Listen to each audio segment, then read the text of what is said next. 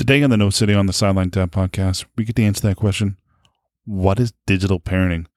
with my guest, Dr. Adam Pletter from iParent 101. Next on the No Sitting on the Sideline Dad podcast. Welcome to the No Sitting on the Sideline Dad podcast, a podcast about a journey of discovery and conversations about not sitting on the sideline of life. Let's get involved. Here's host Joe Foley.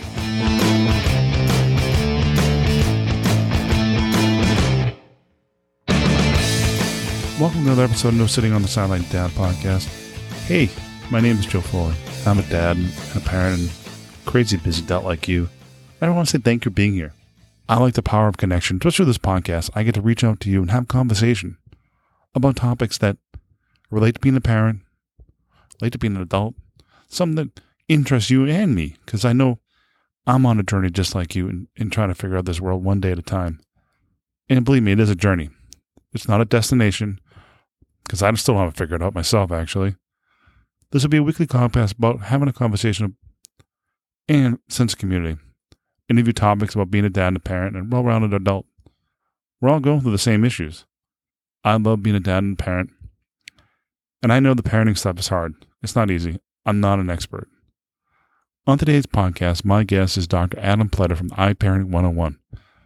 We talk about parenting in the digital age. We all know should have, a, have the dialogue with our children about social media and cyberbullying because it seems to be an ongoing thing. And parenting in the digital age can be challenging because everything's moving so fast. There's one thing I found on his website, the e-course. It was a kind of a snapshot of 60 seconds, 60 seconds on the internet. And I realized because I post all the time pictures and tweets and but the his snapshot, the 60 seconds on the internet, there's 6 million Facebook views, 3.3 million posts, 40,000 tweets, 5,000 Instagram posts. Wow. 3.4 Google million Google searches, 400 plus hours of YouTube video posts, and 4.4 WhatsApp apps, tech, WhatsApp apps text sent. That's pretty amazing. How fast, how much stuff's out there. You don't realize because it's become part of our regular routine. Hey, I want to know what uh, Bill is doing. Oh, you got a big bass fishing or something there. You know, it's a it, it's just come like a fabric of everyday life. It's how we communicate. So there's a lot of great content in this ep- in this interview. So let's jump right in. Today on the podcast, I have Dr. Adam Pletter, child psychologist, creator of iParent101.com, where he talks about parenting in the digital age. Welcome to the podcast. Uh, thank you very much. Happy to be here, Joe. I was wondering, what is um, iParent 101? Well, iParent 101 was something that grew out of my clinical practice. I've been in private practice. This is coming up on 17 years uh, here in uh, Bethesda, Maryland, which is a suburb of Washington D.C. Uh, and I, my practice, my clinical practice, I work with families, college age and below. Um, so it's mostly children and adolescents, teenagers. And about 10 years ago, when the iPhone first came out, and then the iPad and the iPod touches, which is basically like an iPhone, just without the phone app, um, a lot of the parenting work started to center around setting limits and um, helping parents deal with the digital age. How to you know having tantrums when we take away the ipad how much is too much tv how much is you know um, c- constant screen time uh, then the teenagers started to get the phones, and they would just then they're walking around with these little computers in their pocket, and then the, all the dangerous apps that started to come out, and kids using, and parents really. Uh, what I kept getting asked about, and what I what I was observing is that parents uh, in, in, our generation who did not grow up with the internet. We didn't grow up with cell phones. I didn't have a cell phone until I was out of graduate school in the you know early 2000s even. I think i was on the late side but um, i didn't see the need for a cell phone uh, back then. Um, and now kids are getting cell phones as young as i have some patients who are you know seven eight and wow. by the time they're yeah it's it's crazy. And and the time that they're teenagers it's just part of their lives. So the digital iParent 101, the digital parenting workshops um, grew out of my practice where I started doing this parenting work, teaching parents what the apps are, how to set limits, how to set the restrictions, the nuts and bolts of actually how to set up the parenting controls. Um, I go through basic contracting of setting up the family rules. What are the household rules that you're expecting for your children? Um, which is the same as I've been doing forever but now it has a sort of digital spin to it where it's just as important as any other parenting decision, and which we could talk about in a minute. But uh, so the iParent 101 started with live workshops where I would go to PTA meetings at schools or um, other um, places would invite me, and I would present uh, this program that I developed. Uh, teaching parents about the digital world, and then, like I said, how to set up the digital digital limits and w- what I refer to as digital access boxes, which are my recommendations based on each child's age and what they could handle. They get more digital access, more privilege um, as they go up the ladder. It's a basic behavior modification system um, based on what the child wants. They're they're incentivized. They want more digital access. Everyone wants to be treated older, and instead of the parents being in this reactive stance of my child is on, uh, for example, Kik, which is this anonymous texting app, which you may have heard of. It's it's unfortunately been in the news quite a bit because there's tragic things that happen. So instead of the parent being in this reactive stance of, oh no, we have a problem. How do we help? How do we deal with this now? I, I'm trying to, the iParent 101 is really designed to help parents be more proactive, to stay ahead of it. This is, we're allowing our child at age whatever to have this access and we're aware of it. We know there's other dangers that we're not going to be in, tar- in, charge of or on top of all the time, but we trust our child enough and we've taught them enough that the child themselves can be a savvy user over time. So that that's really where um, iParent 101 started.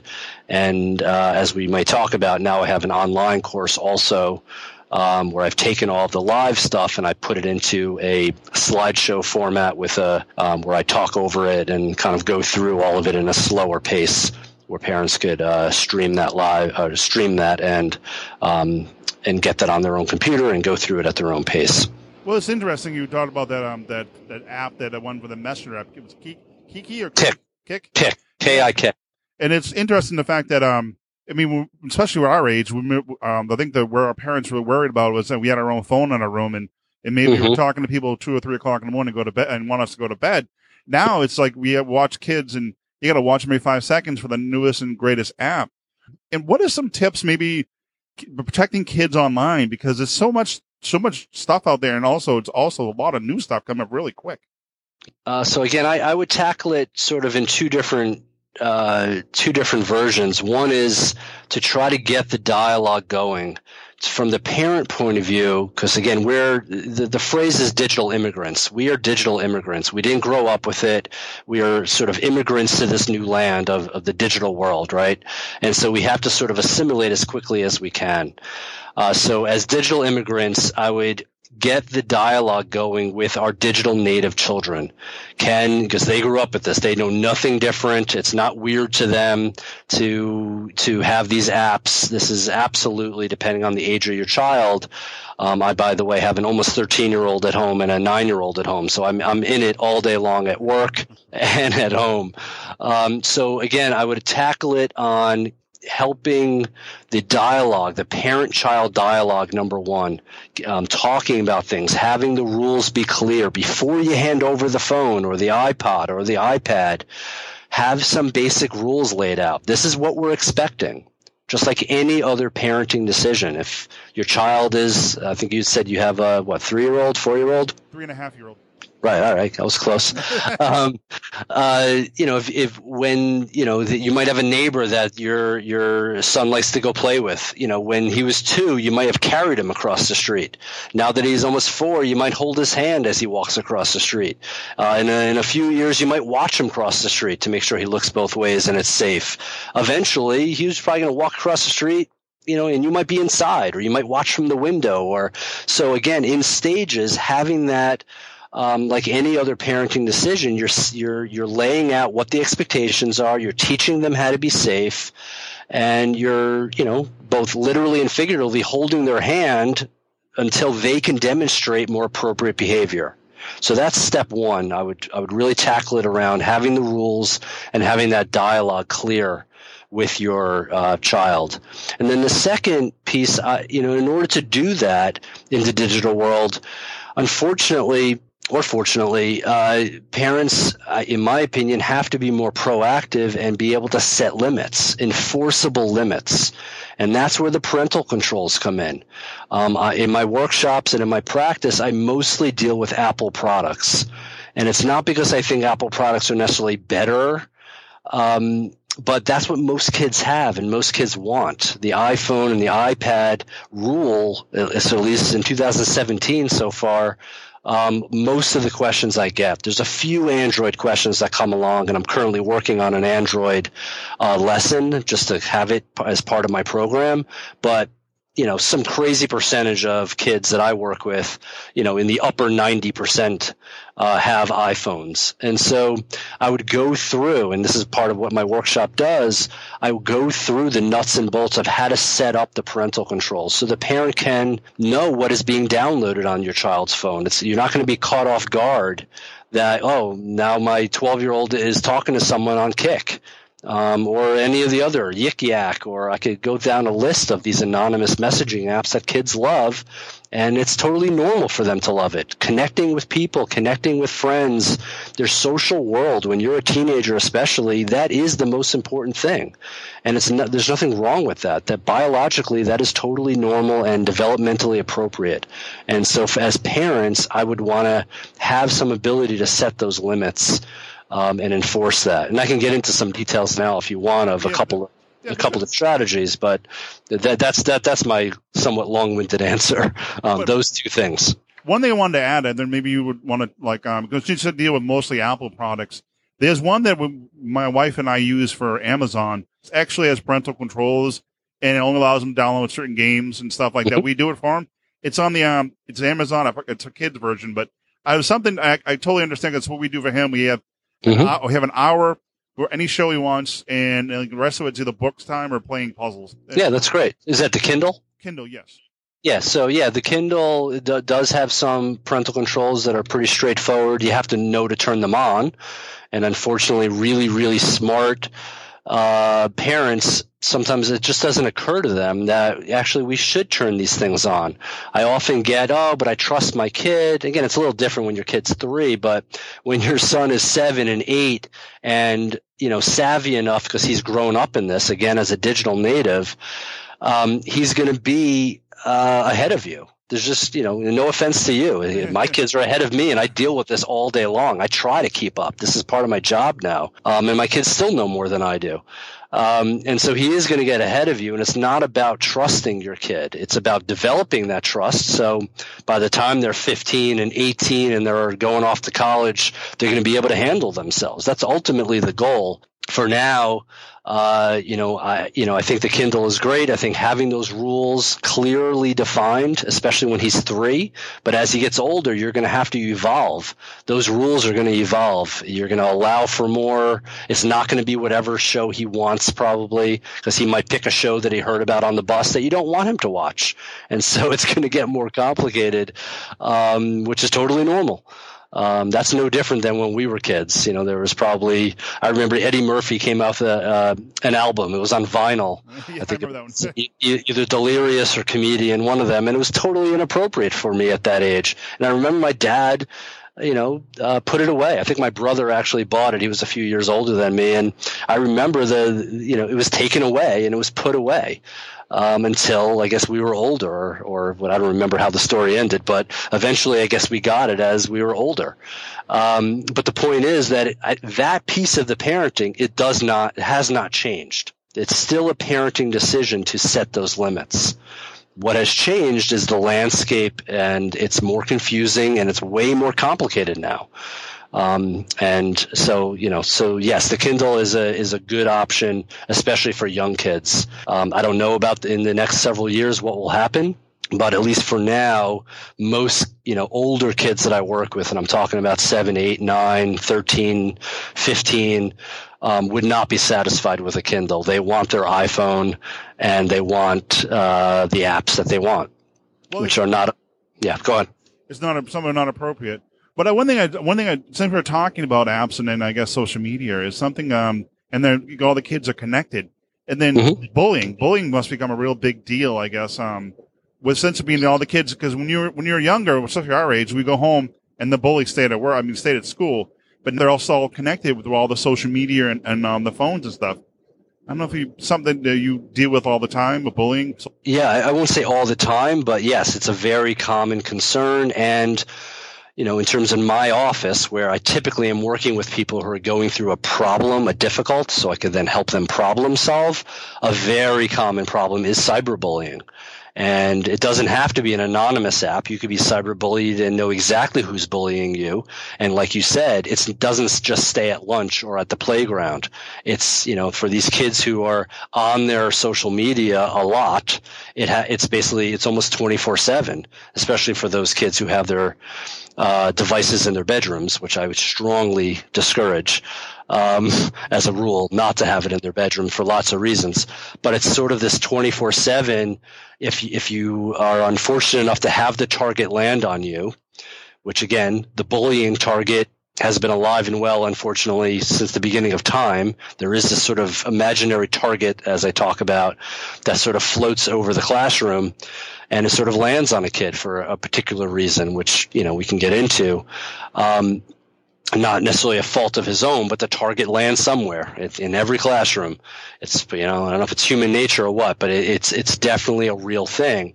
And so when the target lands on you know a child and then it follows them 24 7 it's a whole like i said it's not new but it's a whole new more complicated landscape to deal with it and it's way more intense uh, add in an anonymous messaging app, and then you're being bullied and harassed because it's really harassment. That's the technical term.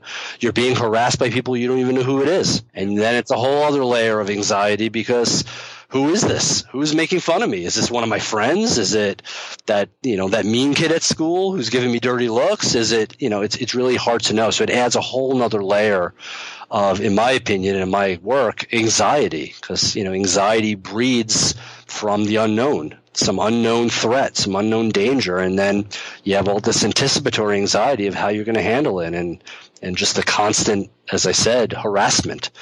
Um, so yes, it's a very real concern, and I don't think going away anytime soon. I like to see some of these programs at school and the, and the and the discussion um, from the parent point of view, and we could talk about dads, you know, not being on the sideline here, just to you know give a plug for your podcast. Um, having yeah having uh, both parents involved to the extent that that's possible in having a dialogue with your kids having that communication so your children have a place to go to talk to and to get some help. And do you involve the school? You know again there's definitely protocols to go through when that starts to happen. So um, most schools are pretty well versed at this point. It's not a new thing unfortunately, uh, police, you know, police, I was just out at a conference back in October, uh, out in LA where I was on a panel, uh, with a bunch of police officers talking about this and they're very clear um, where they have special task force now, and you know where cyberbullying, when it's on social media, is something that they can track, and the you know the police officers, um, depending on where you are, do have ways of helping with that, and sometimes just for the child to be heard, and there's some problem solving going on that can be really reassuring and lower the anxiety. And then if they're in my office, then we have the luxury to then think about, okay, what could they be doing differently? What could the child be doing differently? And that's where the more psychology piece comes in um, of why the target landed on them and what could they, not to blame them. I never blame the victim, but to try to empower them to kind of think through, okay, you know, right before they were being bullied in the classroom, at least, what were they doing? What could they be doing differently um, to get them actively involved in the problem solving to try to shake that target? That's um yeah, because it's it's so tough for kids nowadays. I mean, it was I don't say it was easy for kids or when we were kids, but it was so t- it's it's a lot more tough for them nowadays. Well, like I said, it's way more complicated. is, is the way I would describe it. um, I guess it's tougher. Um, it's, it's way more complicated. You know, parents, you know, years ago would be concerned about, you know, rock and roll music, um, you know, I suppose alcohol, drinking and driving, you know, certain types of other substance abuse. All of that is still alive and well in our current world. And now we have this added, very intense layer um, that is not going away. And that's part of why I, you know, I'm making this push through my iParent 101 program to help parents to equip parents to be more proactive um, so they can help their kids.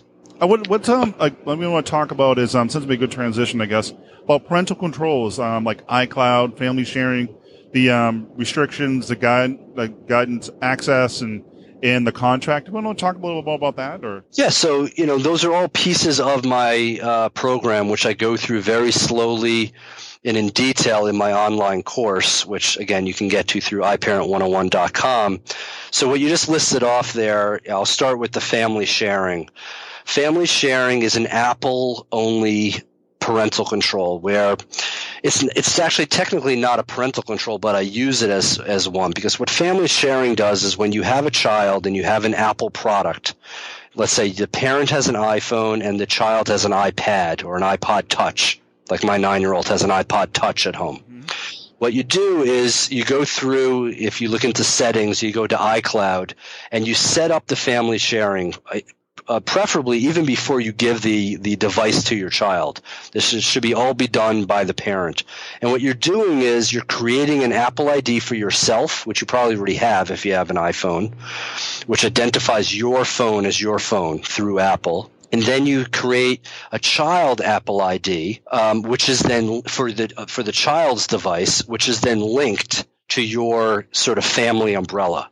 And what that does, once it's set up, and again, I walk you through how to set it up, um, what that gives you is the advantage, multiple advantages. One is you could share all the music that you buy, you know, through iTunes. Anything through iTunes you could share among all your devices, which is different than when the iPhone first came out. Like my wife and I both had an iPhone, but if I bought a, a CD, a, a music album, and I wanted to share it with her, I either had to go through burning the CD and then putting it on her. It was a whole complicated thing, I or I had, or I had to rebuy it for her and it was it was very complicated. Now, if I buy an album on iTunes, I could share it with her automatically because she's part of my family. And so the family sharing it shares all the iTunes uh, products. In addition, it gives you a family uh, shared calendar where I use this all the time in my practice uh, teaching teenagers how to put things in their calendar to keep track of it. But then it goes if they select the right family shared calendar, then it sh- it goes onto their parents' uh, calendar as well. So then the parent it minimizes all this nagging back and forth, where the parent could put something on your child's phone with an alert, and so it has the family sharing uh, calendar, which I think is a huge um, organizational tool for families. And then most important, which is this is where the parental control comes in, it has this feature called Ask to Buy. And when you have a child in your family, in the family sharing, you, you turn on Ask to Buy, and basically the child can go through into the App Store, find the app that they want to buy, click Get, but then before it automatically goes to their device, the parent gets a notification that Johnny or whoever your child is wants to get this app, it comes up on your phone, and then you could click on it. Either hopefully Johnny already came to you and told you he was doing it, so there goes the dialogue again, having that communication, and you could just hit approve, and then it goes to Johnny's iTouch, and Johnny has it. Or if you're not sure what this thing is, you could you click on it, and it takes you to the iTunes page where you could read reviews, you could look at the age recommendations, which aren't always great.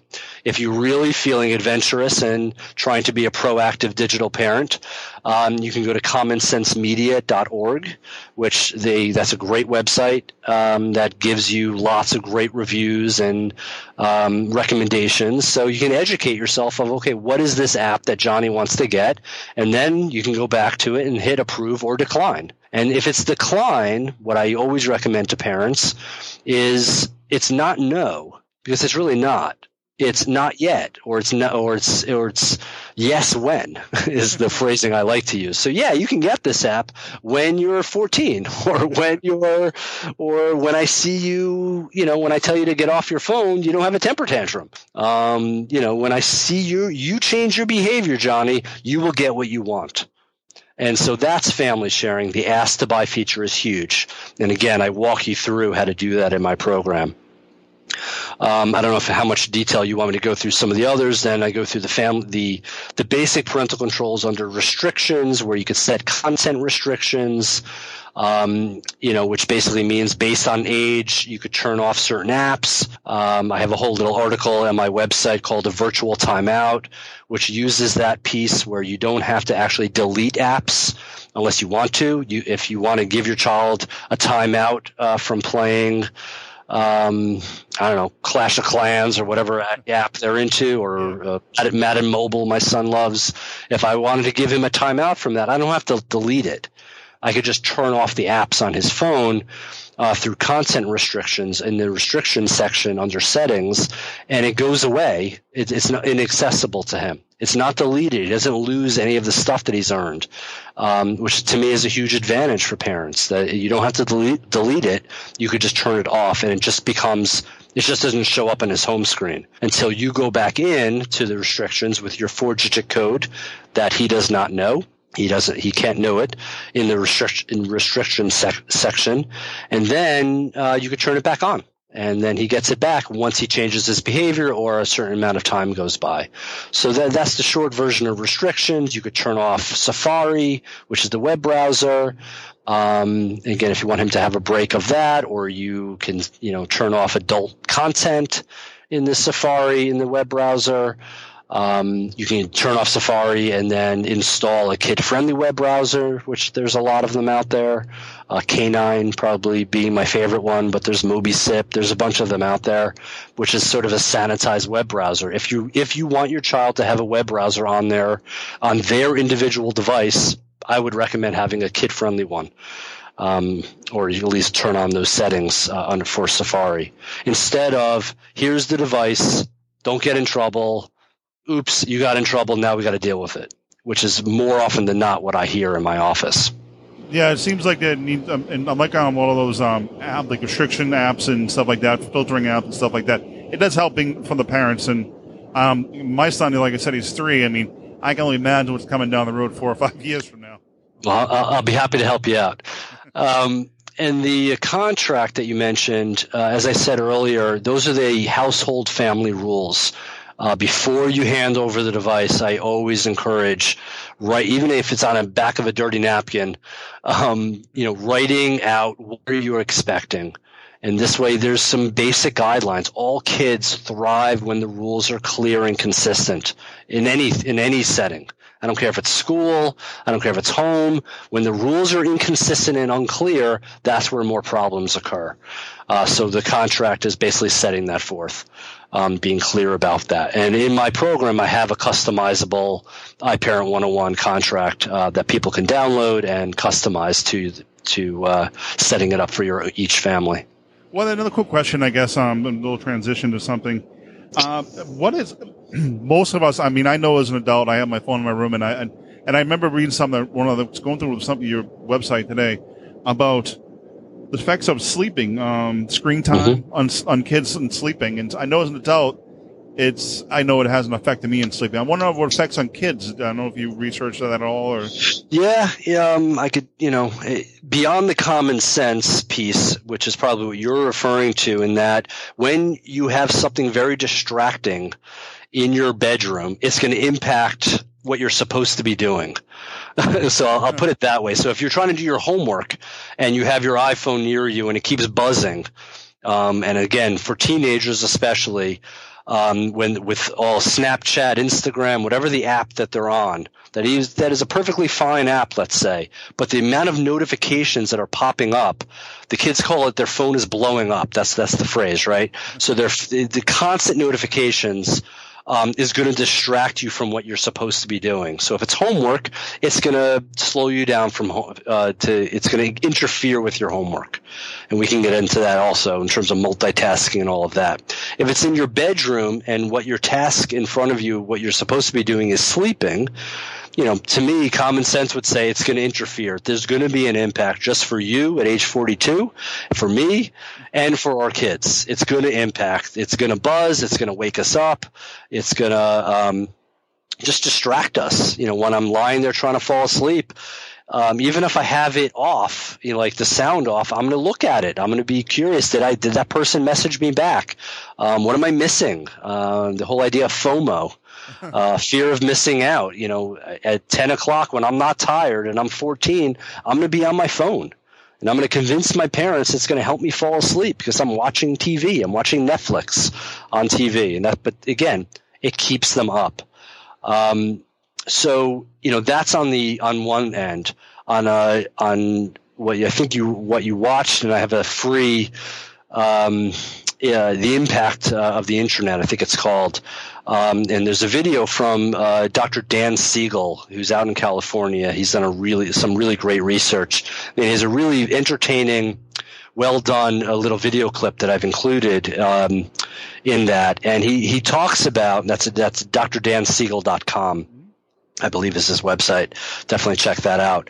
Um, and I believe in this clip, uh, he's talking about the the research that uh, the benefit of sleep. And when you don't and, and well when you, when you don't get enough sleep what happens is that there's a, a buildup the, of these toxins in your in your neurons in your brain cells that interfere with your functioning the next day. It, it makes it harder to concentrate. It makes it harder to uh, your mood regulation. You're more likely to be grumpy. All the classic things when you didn't get enough sleep and you're sleep deprived. You can think about how that normally makes you feel. Right? You're grumpy. You have a harder time focusing.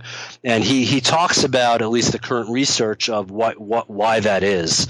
And I guess the short version, for, for me to paraphrase it, is that there are these special cells that they're finding that their job is while you're sleeping, those cells come in and help clean up those toxins. And if you don't sleep enough and you don't get enough sleep, um, they don't do their job and then the toxins build up. And then, so there's that impact. So for those two reasons, um, let alone scheduling and all these other things in our crazy lives and our you know, overscheduled kids. Um, I'm probably not at three and a half yet, but you know, stay tuned. yeah, stay tuned. Um, you know, you know, my daughter doesn't get home some nights until you know close to nine, and then she still has to finish her homework, and then, um, you know, for her to be on her phone, you know, come 10, 11, uh, you know, that's not going to work. She's going to be very unhappy when her alarm goes off the next day. So, um, so you know, so that's my relatively short answer. Um, you know, that sleep deprivation is very real in teenagers. It has been since I've begun my practice, even before cell phones. And it's gotten, you know, whatever exponent you want to throw, it's gotten, you know, 10 whatever times worse. Um, with the introduction of cell phones in their bedrooms. So I always recommend having their cell phones out of their bedrooms. And before you ask, what I typically hear is, but what about using it as an alarm clock? How else am I going to wake up? Right? I hear that all the time. And so my suggestion, without sounding too condescending, because I don't want to be condescending, is you could buy a different alarm clock or there's alarm clocks that, you know, you don't need to use your cell phone as the alarm clock um, when you're a teenager. Um, by the time they get to college, they probably will be. Um, but hopefully by then they've learned to turn it off and they've learned um, uh, how to manage it better. But you know, it's a real issue for college students too. So my hope is that the these this younger generation coming up, you know, I you know my my program is really geared towards the younger kids. Mm-hmm. You know, and you're sort of right at the beginning of that uh, with a three and a half year old. You might feel like it's you're you're almost too young yet, but you're right at that beginning now. Where if you could have some of this in place, and for whatever parents out there listening, it's not too late if you have a 14 or 15 year old. I still would recommend doing some of these things, but it's way easier. You know, before the toothpaste is out of the tube, it's really hard to put it back in. Uh, so it's way easier to be proactive and have you know this next generation of kids who are growing up having these these pieces in place so they know nothing different. Of course, there's a contract before I get my phone. That makes sense. Of course, there's rules that you know I have to follow in order to have this con- to have this awesome phone in my pocket.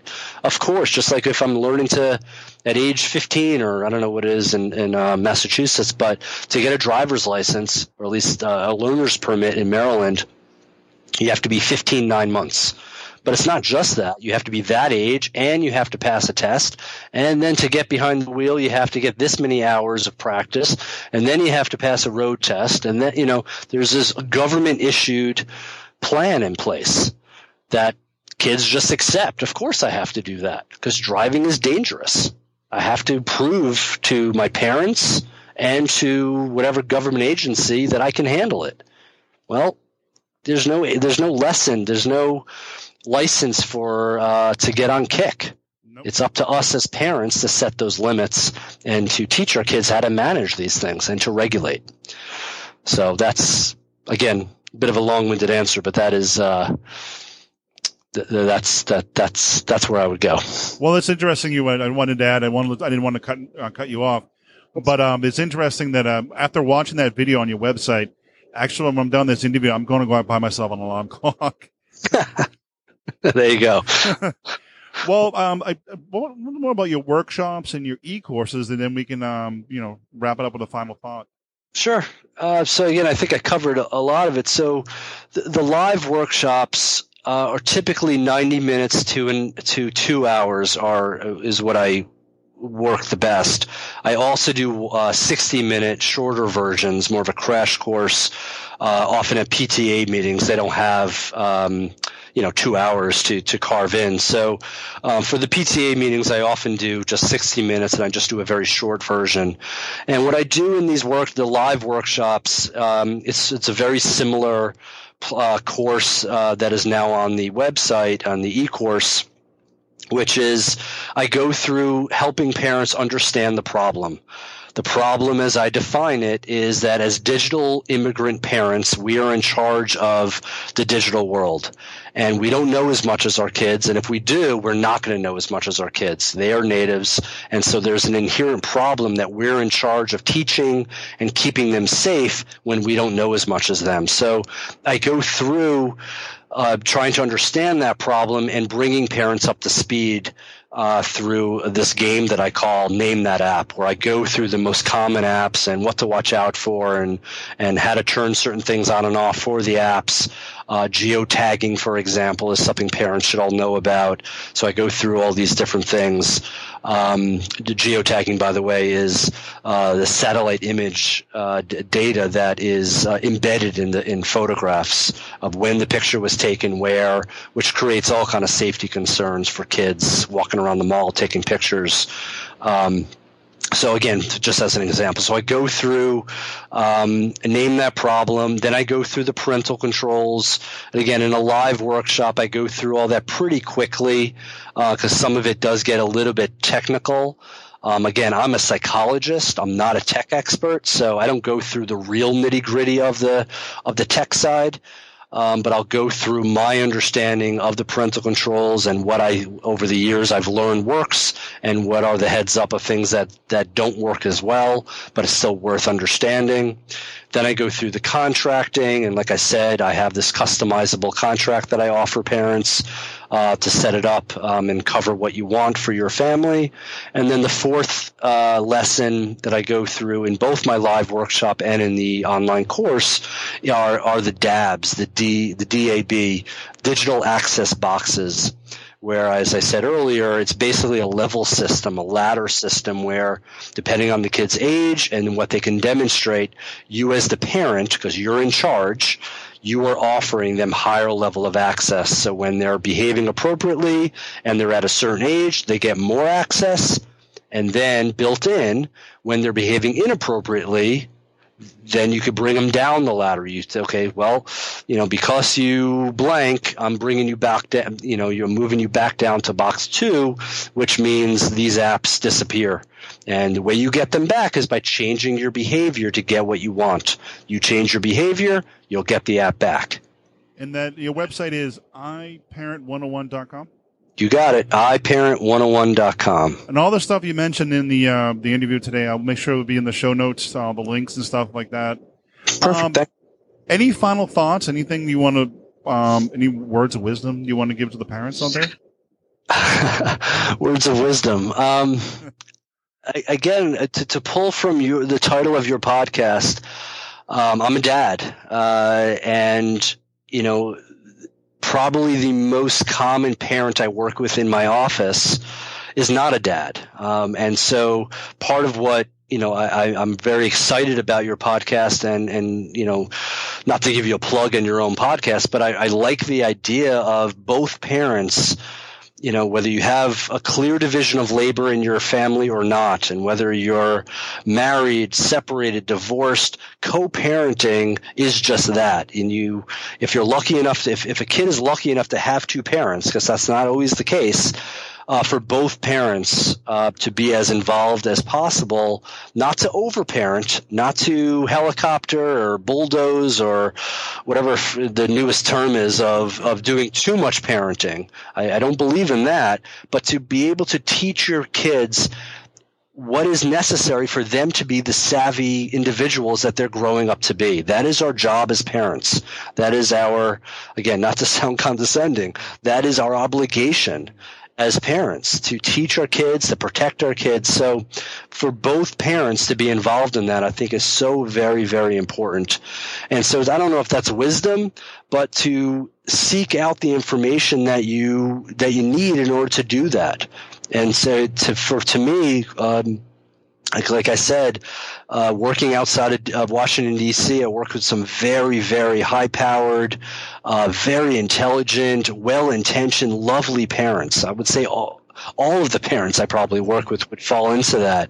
But so many of them, and if any of them are out there listening, I, you know, I don't mean this to be offensive, but so many of them and where this program grew out of, um, when I mention some of these basic things, they really have no idea that this stuff is out there. And these are the really bright, well-intentioned. They're bringing their kids to therapy. They want help. They want to help their kids. They're doing the right thing, and they're just not aware of these things. Um, so I think Apple could do a better job also of advertising it, but I'm guessing there's some reason why they don't. Um, some bottom line there, um, less purchases or something. Um, but the parents, I would say, uh, to seek out the information you need in order to fulfill that obligation to parent and protect your children. It's it's so important and not as complicated. If I could learn it as a psychologist, it's not that complicated. And to seek it out and to be as proactive as you can be. Just like that's, you know, you could use any analogy you want, but like I said, like any other parenting decision, walking across the street to your friend's house, you know, there was a process that the parent went through with their child. This is no different.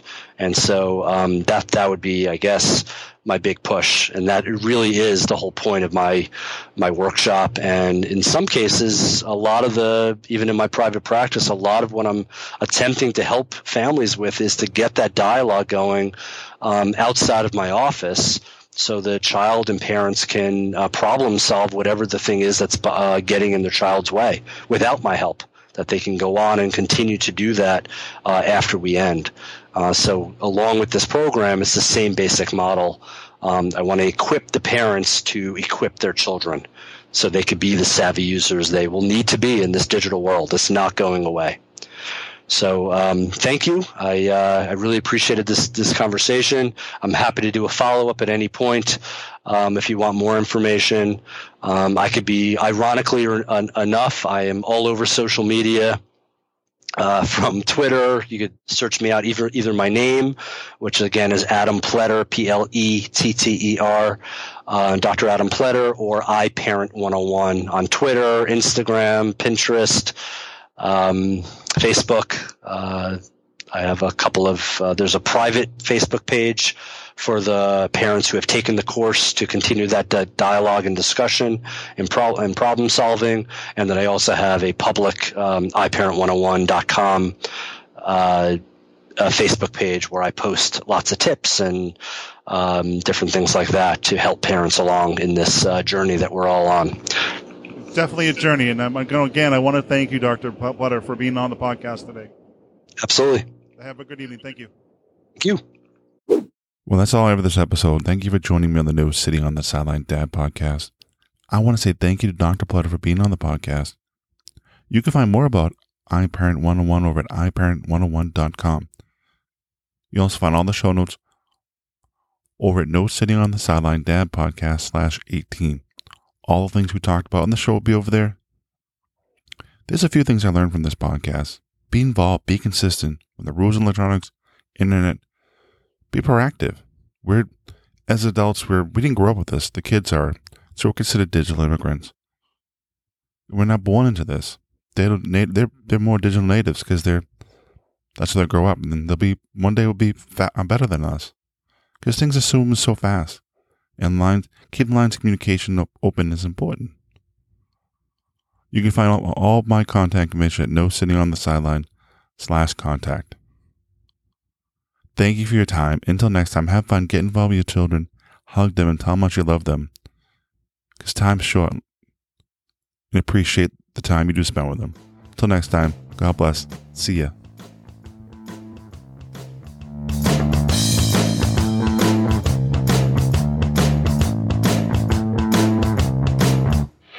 Thank you for listening to the podcast. Please subscribe to the newsletter to receive updates of the show and helpful and useful tips. This has been a production of Foley 42 Media.